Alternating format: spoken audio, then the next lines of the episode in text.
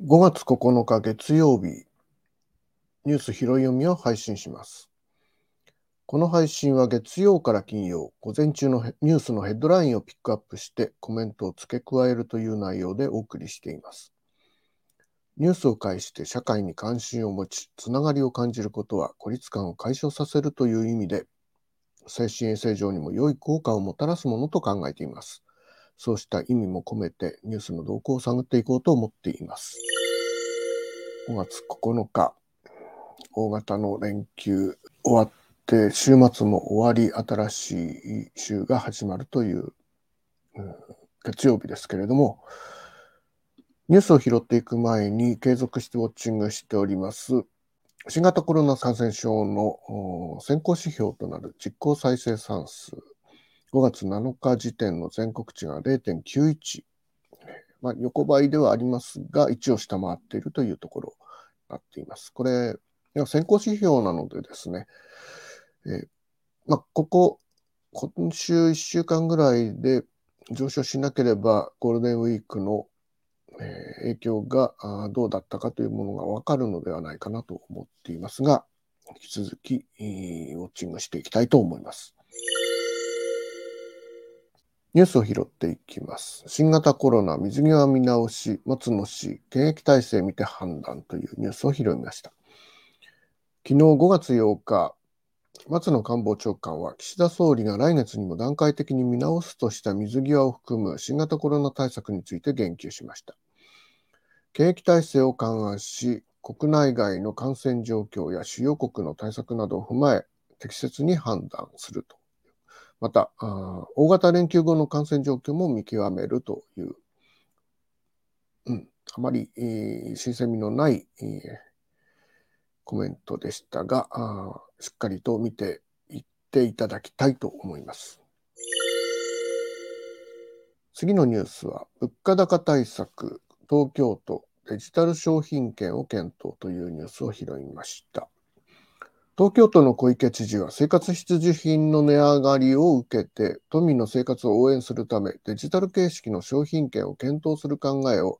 先週金曜日の定例会見で示しました。ごがつむいかの定例会見ですね。にせんにじゅういちねんどに東京都が行った商品券の予算規模はひゃくにじゅうごおくえん。えー、小池知事はしっかりと設計して有効な目的にかなった形にしたい。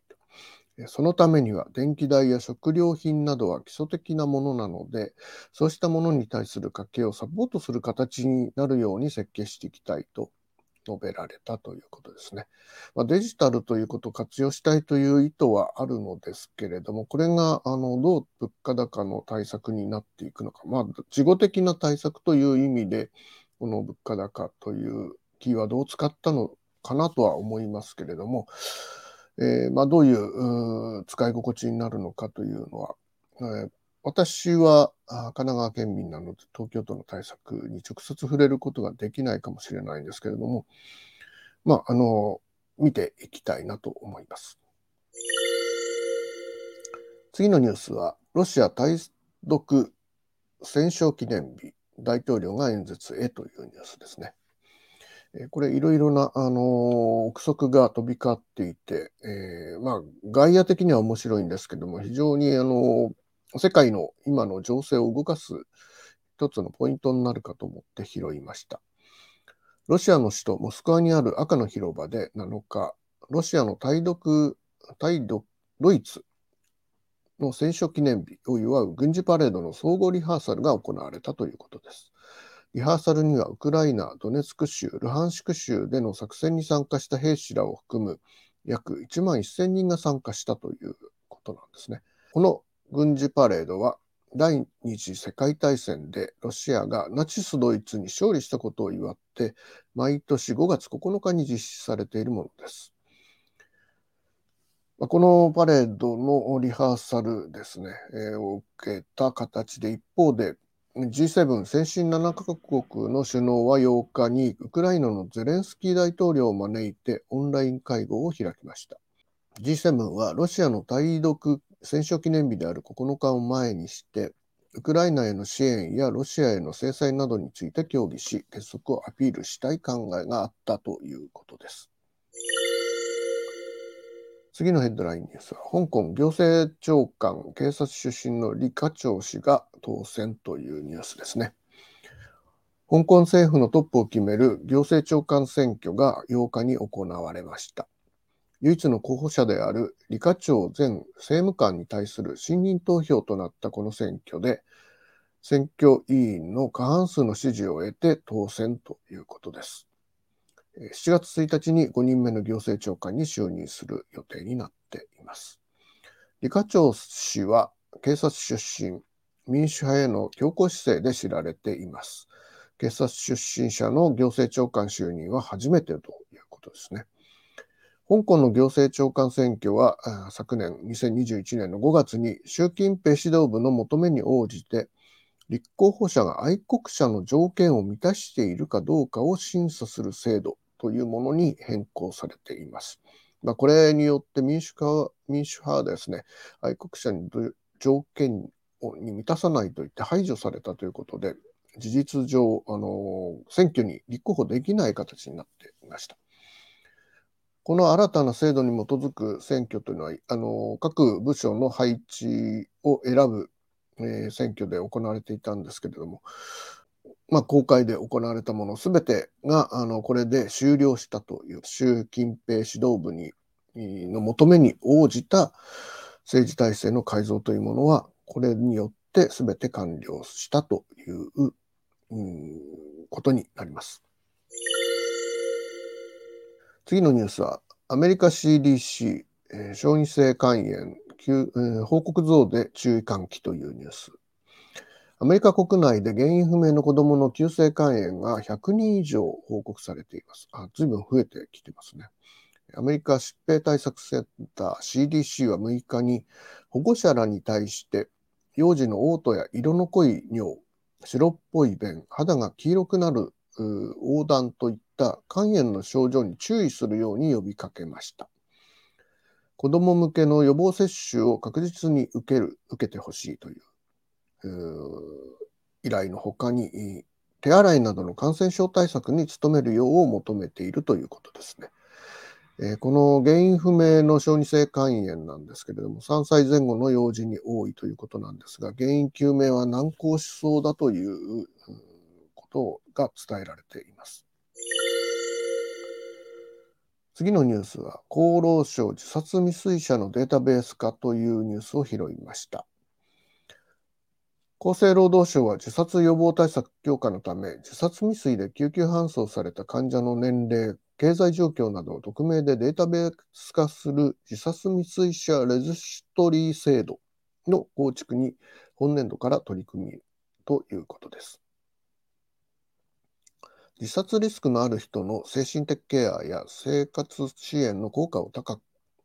高めていくという狙いがあるということです。えーまあ、これに関しては ダブリューエイチオー 世界保健機関が自殺未遂者の実態把握に努めるよう各国に要請したいことを受けての、まあ、アクションということになるかと思います。すでにアイルランドやコスタリカ、ベルギーなど、ベルギーの一部などではこの制度が導入されていて、まあ、それの効果がまあ検証されている状況になっているということですね。日本での制度内容というのは国の調査研究などを行っている命支える自殺対策推進センターというところがあるそうなんですけれども、ここが担当することが検討されているということです。自殺対策総合大綱というものは日本でも、えー、で出されているということで、まあ、リンクを ノートドットコム の進行台本の方には貼っておいて、僕もこちらの方をざっと読んでみたいと思っています。またですね、自殺未遂者の診療報酬引き上げの提言ということに触れたられていたこともあったので、えー、ここに関してですね、ちょっと調べてみたところなんですけれども、厚生労働科学研究費補助金事業というのがにせんごねんからあ戦略研究課題事業というものを開始していて、えーまあ、ここでですねアサーティブケースマネジメント介入を実施していたということなんですね。まあ、いろいろ、えー、専門用語が並んでいて難しいんですけれども、まあ、これによって効果があのこう自殺未遂者に対するいろいろなあのアクションをしたところ効果が確認されていたことがあのがあったので、まあ、これをあ